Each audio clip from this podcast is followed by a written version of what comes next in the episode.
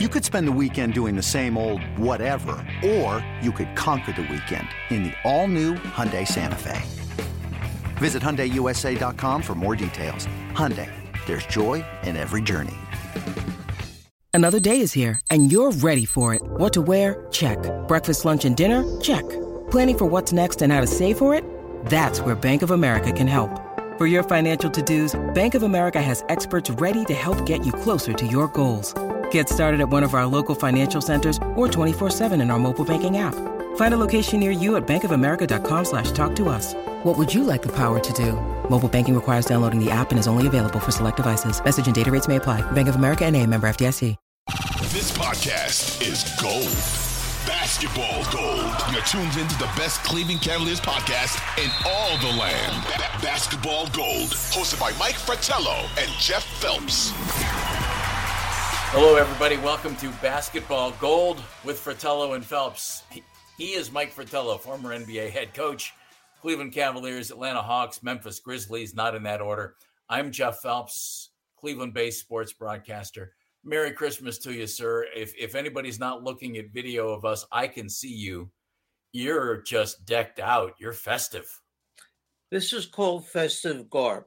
And, you know, I, if I want to be cool, and in, I can pull my hoodie up. Yeah, you get a little festive hoodie. Now I'm really, now I'm really in the spirit right now. That's a good look on you. Didn't Santa have a hood on his outfit? No, I don't believe so. Just, just a little hat that he wore on top. Anyhow, yeah. So happy just... holidays to everybody. Yeah, uh, and we hope everybody has a great holiday season.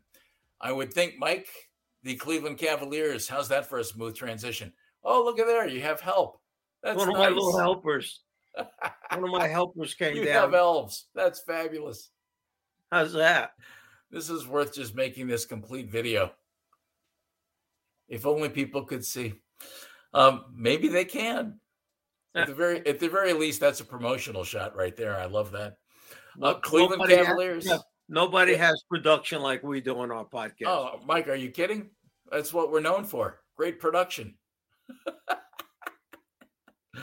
uh, Cavaliers are in a homestand. They're playing really well. Third place in the East. They're two games out of first place. And if, you know, people might be thinking, all right, they're going to drop a little. They're not going to, well, they're not dropping. If anything, it's a little tighter than it's been, and it feels a little bit more so at 21 and 11. Six game homestand, Mike, is off to a great start. They've won three straight, the first three games of the homestand, take it back to the road trip, a win over Dallas. So that's four straight wins. What's impressed you most here about this stretch at home where the Cavaliers, right now, Mike, best home record in the NBA? To me, Jeff, it's the fact that on the nights that they haven't played their best basketball, and I'm going to remove this just a little bit so I have freedom of hearing and speech. So you don't choke on your costume? um, on the nights that they didn't have their best basketball going, yeah, they still found a way to win. And then in their last game, they played maybe the best game of the season where everything cleanses the floor. Uh, going into that last game, they were number two in the NBA in point differential. And as you know, point differential is what you score versus what you give up and what the spread is between that. Are you the best in the league? Well, they weren't best, but they were second best in the NBA going in with point differential. So at the end of that, after the games that pursued before uh, the game against Milwaukee, uh, this team has done an outstanding job of taking care of business at the defensive end. And from day one, their head coach has preached defense will carry us. Defense is the staple of this team. We're going to have nights where the three point shot doesn't work. We're going to have nights where we don't make a lot of shots from the in between areas.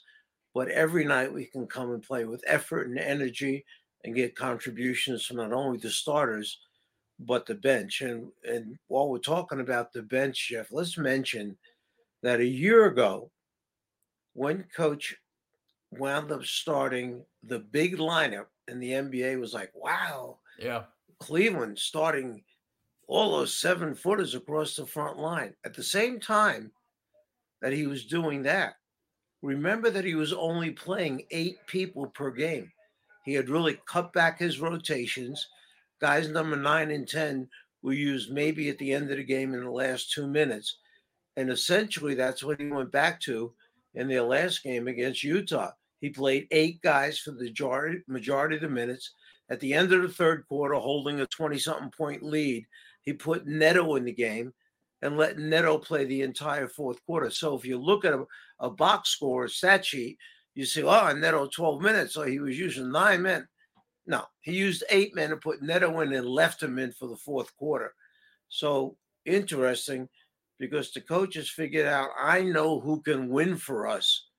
These eight players can win for us. And until you show me more, I may not go deeper than eight players. Mike, if you're an NBA fan, I would think, and a Cavs fan, you're loving the standings right now. But we're only 32 games in. I look at the standings from the beginning of the season in in any sport. I just find it entertaining. I like to kind of follow where teams are and what they're doing. But I've had too many people tell me over the years, you're looking at the standings way too soon. It doesn't matter. You've been on the business end of it with coaching and watching your players and trying to get their minds right. When do you start looking at standings, Mike? If you're a player, if you're a coach, and when does it matter? Or should you be watching from the beginning of the season?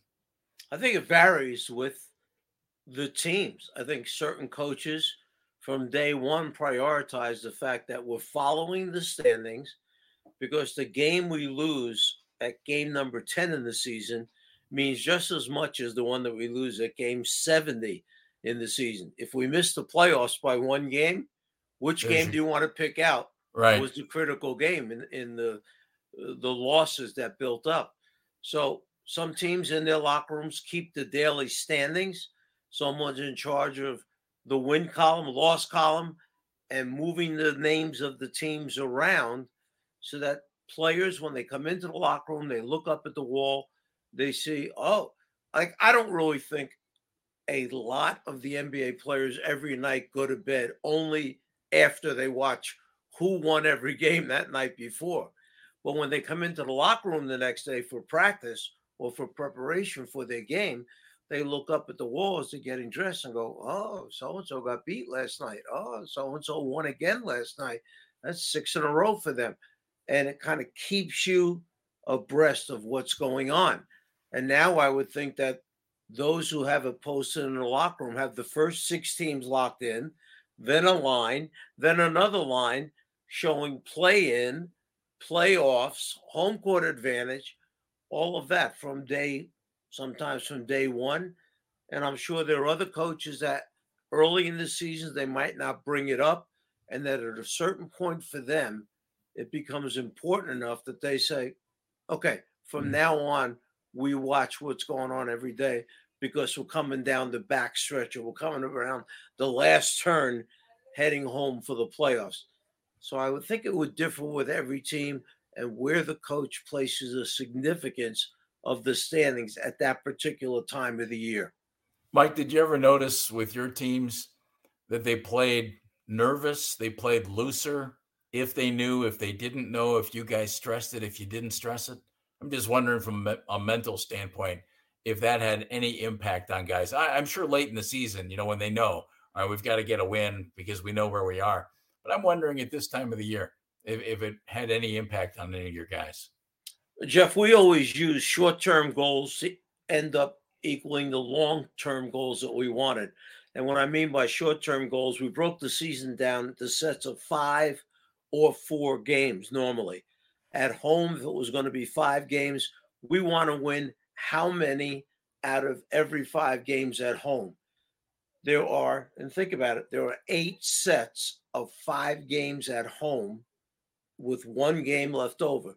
So if you say we want to win three out of every five games at home, well, if you do that, that's 24 wins with one game left over to either win or lose and at the same time go on the road where you have 41 games. And what do you want to win on the road? Two out of four? Well, there are 10 sets of four games on the road. So if you win two out of four, that's 20 wins. Well, 24 wins with one left over, 20 wins with one left over. You've got 44 wins in the bank with two games left over. Is that enough to get you in the playoffs? So you vary that each year. And I always felt that it was very important that you were realistic in what mm. the goals were that you set. You can't set goals like we want to win five out of five at home. Well, you don't do that in the NBA. You don't win every game at home in the NBA. So if you want guys to really pay attention, it has a meaning to it. You put something up there that makes sense to them, that they can look at and grasp. If you're a team that won 16 games last year, you're not going to put three out of five or four out of five up there on your home set of games. You're going to be realistic. Maybe two games is realistic. Two out of a set of eight, there's 16 wins. Go on the road, you win one out of four at home. There's 10 sets there, there's another 10. Now you're at 26 to 30 wins somewhere in there. That's a step up from winning 16 a year ago. Being realistic is important, or the players don't believe, they don't buy in at that point. I like the way you broke that down too, Mike, because I think it would be real easy to say, all right, well, we want to win 52 games. That that's a big picture thing, and it, it I, I would think that's tough to get guys motivated when you're thinking 52. But when you break it down to, all right, let's let's win two out of four on the road here let's win four out of five in this homestand. I, I would think that'd be a great way to just keep keep the energy up, keep the interest up, and you know keep the effort flowing continuously. That's a great you, idea. You write it on the board every night. If you're yeah. at home, you write the set of five home games that you're in, and when you do game number one, win or loss. Game number two, win or loss. Now you're in game number three, and you're at two wins out of the five You're trying to get game number three. So you have three out of the five with two to go. And when you go on the road, you forget about the home games. You put up the road four game road set if that's what you're doing, and you're trying to win two out of those four games at home at, on the road. And remember, if you ever win three out of four on the road, you're plus one because you won one more than you were trying to win on the road. And if you ever win five in a row at home, you're plus one if you're trying to win four out of five at home. It's all kind of the numbers are running together, Mike. I'm slightly confused, but I get it. Win two out of four on the road, win four out of five at home. You get a 52 win season. Perfect. Exactly. And I did call your elementary school and ask yep. about your math skills, and they said you would probably be confused by the formula. I, I, was fine until we hit trigonometry and algebra two. I know that was. The, oh, I was man. toast. I was absolutely toast at that point. When you need mealtime inspiration, it's worth shopping Kroger, where you'll find over 30,000 mouthwatering choices that excite your inner foodie. And no matter what tasty choice you make, you'll enjoy our everyday low prices, plus extra ways to save, like digital coupons worth over $600 each week. You can also save up to $1 off per gallon at the pump with fuel points. More savings and more inspiring flavors make shopping Kroger worth it every time. Kroger, fresh for everyone. Fuel restrictions apply. This is Basketball Gold with Fratello and Phelps. He's Mike Fratello, former NBA head coach, NBA color analyst with the Clippers and the Cleveland Cavaliers. I'm Jeff Phelps. Mike, we're 32 games into this season, 50 to go. Where is a team supposed to be at this point of the season? And, I'll, I'll go back to a guy that I always thought had a really interesting philosophy from another sport. It was Bud Grant, who was the head coach of the Minnesota Vikings. And I always remember he said, I want my team, and this makes sense, of course, for every team. I want my team to be playing its best football at the end of the regular season. That's what I want them to be, their absolute best. So he kind of took it easy in training camp and they kind of built things up. And that made sense to me. As long as you were able to win enough games as you're building it up so that you don't, you know, mess yourself up down the road because then you're out of it because you weren't quite there yet. So if you're an NBA team where are you supposed to be 32 games in? Going going gangbusters at your absolute best? Are you still tweaking? Are you still looking for rotations? What do you think is the optimum position to be in? Well, what you said about Bud Grant in Minnesota was very accurate, and there's a lot to read into that. Yes, you can say that if you're Bud Grant, knowing that you have an incredible football team with veteran guys yeah. that understand the importance of winning games at the right time. Other teams don't have and didn't have the luxury that Bud Grant had and that those Viking teams that he coached. had because in a basketball season, if you say, well, we want to play our best down the last third or the last quarter of the NBA season, the last quarter of an NBA season is the final 20 or 21 games.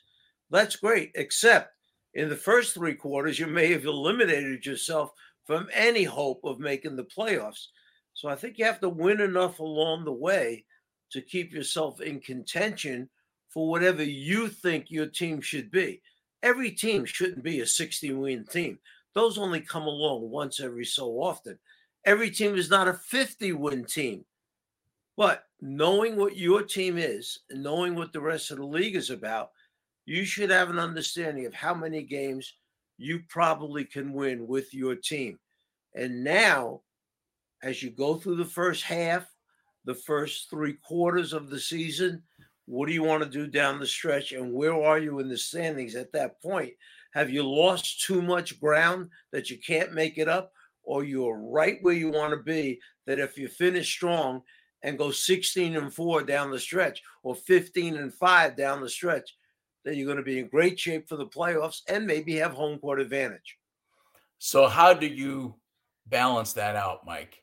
You know, we talked about JB Bickerstaff, and he's he's really playing eight guys right now. Maybe goes nine deep on a given night, and it's it's working beautifully. You know, they're 21 and 11 as we speak. On the other hand, you want to, and, and other teams are doing you know similar types of things. On the other hand, you want to be fresh, and you want you know you want to have guys not be absolutely gassed around the All Star break. So how do you how do you balance that? Are there certain nights that you do certain different things, or is there a strategy involved as you as you're plotting out at the beginning of the season, or you just going night by night? I think you look at the schedule and you see, okay, where are we now in this week of the season? Are we playing? How many back-to-back games are we playing this week? How many three and four nights are we playing? Remember, in the old days, I'll call it, you played four and five nights. Yeah. And one of the first things you looked at when you got your schedule was how many four and five nights do we have this year? Back to backs were you were somewhere between 18 and 22 or 23 back to backs on your schedule back a ways. Much and more now, common. Yeah. yeah. And now you you know the thing has been spread out and the days in between a little bit easier sometimes and you have that week off at All Star break, which we never had before. You went away, you played a game on Thursday night, some teams, and All Star weekend started on Friday the next day. And then you finished on Sunday with the All Star game. You went back to practice on Monday, and teams opened up on Tuesday again with the first game. Well, it's not that way anymore because of the week that they've negotiated in the Players Association contract. But looking at each week, looking at the schedule, looking at the amount of travel, you got to figure out what you can get out of them, what you would expect out of them. Every once in a while, you're surprised, a good surprise. Every once in a while, you're disappointed because it didn't work out the way you thought it was going to work out. Mike, let's take a look at the Cavaliers starting five and how they've done through 32 games. And we'll start with the guy who's the newcomer in Donovan Mitchell. The thing that I think is the most impressive thing about Donovan. And, you know, the Cavs just played the Utah Jazz, his old team. He had an easy 23 minutes for an easy 23 points. The Cavs didn't need him to go nuts. The thing that's impressed me the most is how he's just come in and I think pretty seamlessly, pretty effortlessly has become, you know, the the the main guy on this team while being accepted and embraced by everybody else. I, I don't know if I you know, it's it's tough to recall a guy going in that seamlessly into such a big role on a team that's having such success. I, I give him a lot of credit. I give the entire organization a lot of credit for that. I think it comes because of communication, because of the character of the players on the team. I think Donovan handled everything beautifully when he came in from the first press conference he had the respect that he showed for his teammate, the respect he showed for the organization, the respect for what they had done a year ago. And now here he comes, he's being added to the mix. And what can he add to take this team to the next level? And he didn't try and go out there and take 35 or 40 shots a night. He tried to fit in with an all star very young backcourt partner who he knows is very talented and very good. But how do I fit in here? So both of them had to be willing to acquiesce to the other one. Uh, there was a play in the game against Utah where the quarter was ending and Darius had the ball in his hand and Donovan came like running around behind him or towards going behind him where it looked like he wanted Darius to give him the ball. And Darius kind of motioned him off, like, I've got it. They played out the shot clock. Three, two, one. Darius hits a jump shot. Quarters over. And as they walked off the floor, the two players were together, mm. Darius and Donovan. And I'm not a lip reader, but looking at Darius and what he was saying, I thought to Donovan was, I'm sorry, I didn't mean to wave you off. I thought I had it. And Donovan's reaction was, no, no, don't worry about it. You you had it going. You keep it going. Don't worry about that. So he was saying, there'll be plenty of times for me. You felt it. You thought you had it going. You kept it. You made the shot. That's what it's all about. So that's the camaraderie. That's the trust. That's the togetherness that you have to have to make a team successful. The bonding effort that they get out there. With Garland, Mike, I, I would think it might even be more challenging on Darius to accept a guy coming in than it was for Darius to be that guy coming in. And now Darius made an all-star team last year and really took a, a, personal jump in his game, in his level of play, in his recognition around the league, Mike, which, as we all know, is pretty important to, to guys for the most part in this day and age. And even with all this, Darius is averaging 20.7 points a game and eight assists per game, which I think is is pretty impressive. The way that that those numbers have been maintained, pretty pretty comparable to what he did last year while bringing somebody else in and knowing that that guy is going to be a real focal part of the team, maybe taking some of that spotlight off of you. I, I think it's a big credit to him. I think, first of all, you have to understand that this team gets along very, very well. The chemistry is very good, and they all seem to have a common goal. And the common goal is to coexist, coexist and get better, coexist, get better, and win a lot of basketball games. I heard on a show today, and I understand, Jeff, that radio shows have to come up with topics to talk about. And they Shouldn't have to listen have, to that stuff. Yeah, no. and, and, they have to have people that are going to call in and have a response to the question. Sure. But the topic was whose team is this? Is it Donovan Mitchell's team, Darius Garland's team, or is it Mobley's team? And whose team will it be two years down the road? And I thought it was such an irrelevant discussion, other than the fact that the radio show had to have something to talk about during the time because the players know whose team it is. Do we have to say this team is so and so's team? They show you by who they throw the ball to at the end of games. They show you by who the coach calls the plays for in critical moments. Is Mobley, is this Mobley's team? Of course not. He's not ready for it to be his team yet. Could it be his team? Yeah. But Maybe. if you ask Mobley, and if he was totally honest, which I think he would be, he would say, No, I'm I'm just here to do my part to fill in where I have to fill in, rebounding, blocking shots, playing defense, getting a couple buckets here and there, get maybe 15, 17 points a game. I would think that if you polled the team and if they were totally honest, they would say this is Donovan Mitchell's team right now. That doesn't mean that Darius isn't going to have big games, huge games, where he's the reason why they won because Donovan had a bad night. But right now, Donovan Mitchell is the most experienced, proven guy on this team. Who on this team has had 50 points in a playoff game other than Donovan Mitchell? Not easy to do. That tells you when it's crunch time, when you're when the game is online, you have to win a game and you want a guy to step up big, this guy can do it.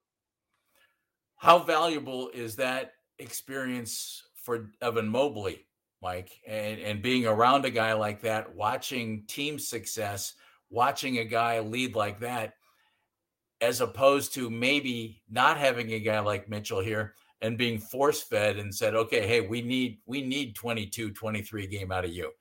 Can his development be enhanced by by having a guy like Mitchell here and watching that success, watching the way he handles it? Because Evan's still so so young and and has such an NBA career ahead of him. I thought there were games in the last week or so where Evan stepped up his game, where he did more. He was more assertive. I don't want to use the word aggressive, but more assertive. It looked like he got the message that we need you to do a little bit more. We need you to be a little more productive because of whatever the reasons might be. And so much of that, Jeff, comes down to the assistant coaches, where you have assistant coaches assigned to certain players, and their job is to get the message across because the player might have a special relationship with one assistant over another assistant, and the head coach sees that and is smart enough to say, you are in charge of Mobley, and you are the one who's going to communicate our messages to Mobley because he trusts you, he believes in you, and you do a good job with him.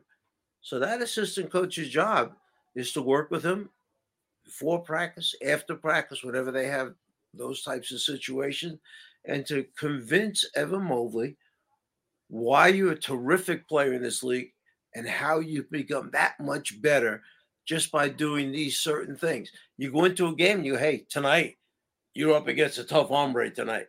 This guy's going to hit you. He's going to hold you. He's going to try and frustrate you. You can't lose your cool. You have to understand that's who this guy is. That's what he's all about. That's how he's lasted in the league 10 or 12 years. You play your game, you keep your concentration. Don't let him get you out of whack because that's what he's trying to do.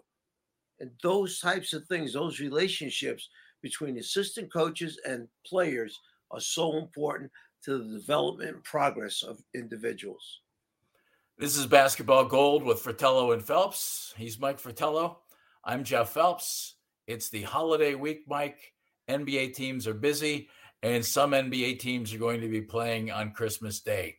And it's become, you know, the NBA's day except for this year because Christmas falls on Sunday. The NFL is going to have some games. Most of their games are on Christmas Eve, but they have some games on Sunday as well. So you're going to have football all day, you're going to have basketball all day. But this year's kind of an aberration, just the way Christmas fell.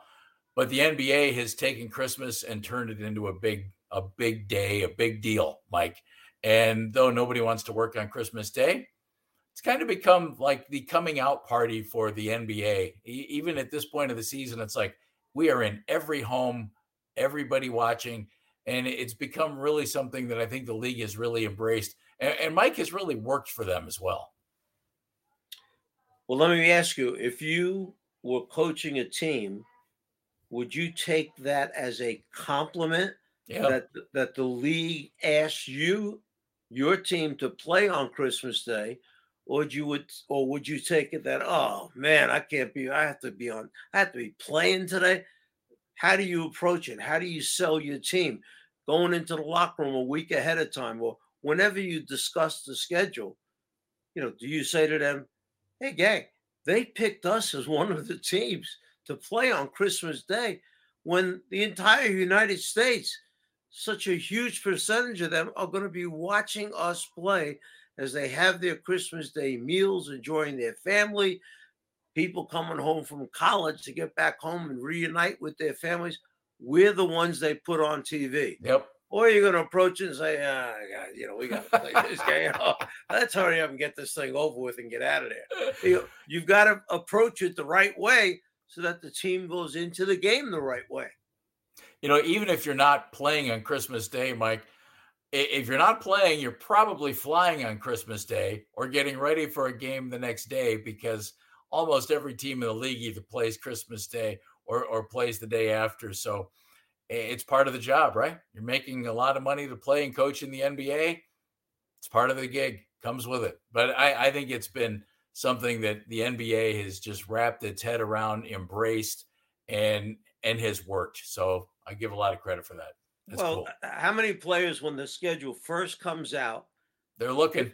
If, if they were honest, yeah. how many of them would say, uh, and it could be because of family. Yep. They go, oh, I have to play on Halloween. Well, you can't walk the streets with your children and go trick or treating. Okay.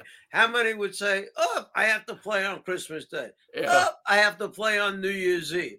Oh, we have Martin Luther King Day. Oh, I have to play on Valentine's Day. I can't bring Yeah, candies yeah. home to my sweetheart. No dinner. They're, they're looking right away to see where are we on these important days. And then they handle it accordingly.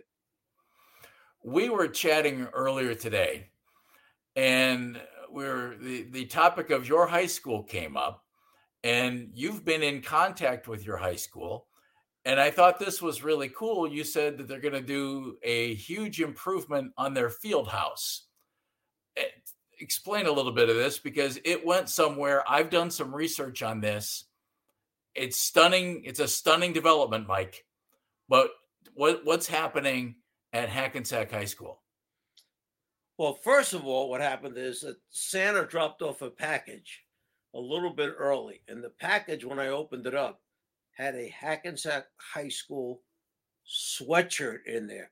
wow A very com- nice A Hackensack Comet sweatshirt, which when I did research by reading the labels on it, I found out that you were kind enough to send that to me. So thank you, number one. merry christmas Then when I got the phone call last night, and they said the board of education had passed in the meeting last night uh, had passed a 1.7 million dollar renovation on the field house. This field house, I don't know, maybe it's been there 60, 70, 80 years. This field Wow. house where all the football teams, you know, that's where you got dressed for practice every day. That's where you got dressed for the games on Saturday and that's where you went out and played on the field outside of it. And they passed a uh, a vote that will give them 1.7 to do this place over again. You know, we never had a room where you went in and the doctors or trainers or whatever could tape you. They found like a closet that they put a table in, and you get your ankles taped in the in that closet or whatever. So when I heard the news about it, I was I was very excited, very happy that uh, the Board of Education did that. Except uh, when I got to the end of the conversation with the person, and they said, "But there are no showers." And I said, "What do you mean there's no showers?" And they said, "In this renovation, they're not putting showers in. They're taking the old showers out." to make room, to make space for more lockers, whatever they're doing, but no showers. I said, How can you do that? How can you practice and not shower before you go home? How can you play a game and not shower before you go home? Doesn't the health department get involved in that? And I was told that, don't you understand that most of the youngsters today, when they get done playing, they put their sweatsuits on, they go home and take a shower. Well, I don't know if that's true or not. well So I'm going to turn to you now for your research. What'd you find out? Well, I I have three kids, two of whom are well, two are in college now. Both played high school sports recently. One just graduated from college, played high school sports. I checked with all three of them and I said, "Did you guys ever take a shower after a practice or a game?" Mike, the answer was unanimous and it was no.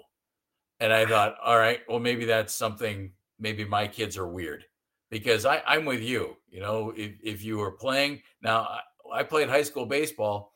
I don't recall us taking showers after that unless it was really hot or something. I don't know. But I, I don't recall that. But, you know, we're not like in a gym playing basketball or out in the field playing football. So I contacted a buddy of mine who is an assistant basketball coach at a high school now and has worked in high school sports uh, for like the last five or six years. And I said, All right, strangest question I'm ever going to ask you. I said, Coach and I are doing a podcast later. Do your kids shower after practice, after games, any sport? He said, no, they do not. So, wow, wow I cannot I, I believe that. I, I can't either. We apparently need to get with the times. Kids go home sweaty and stinky rather than us guys you coached. Hey, you get cleaned up, you go, you know, you took care of business, you get cleaned up, you go home. Apparently not in this day and age, Mike. So that means you're eliminating going out on a date with your oh, sweetheart right after happening. you get done because I not mean happening. you haven't had a chance to clean up, put a little cologne on, and then go out and get something to eat. Not happening.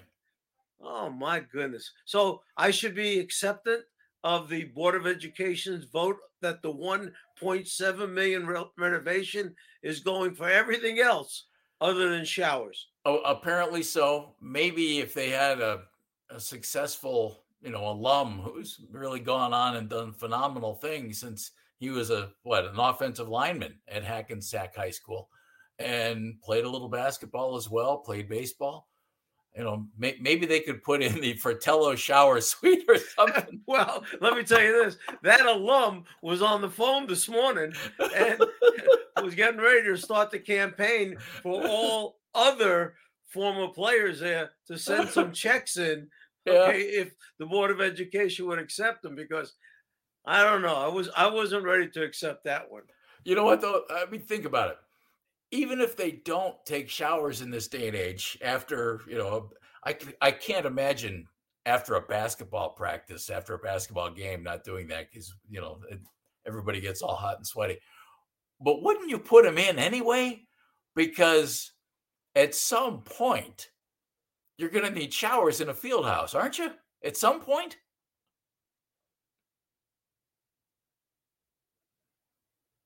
I would think so. I would think so look, I think about think about in the playground and you're yeah. playing pickup basketball games. When you get done with the pickup basketball games, you don't have a shower outside. You, then you go take a you go home.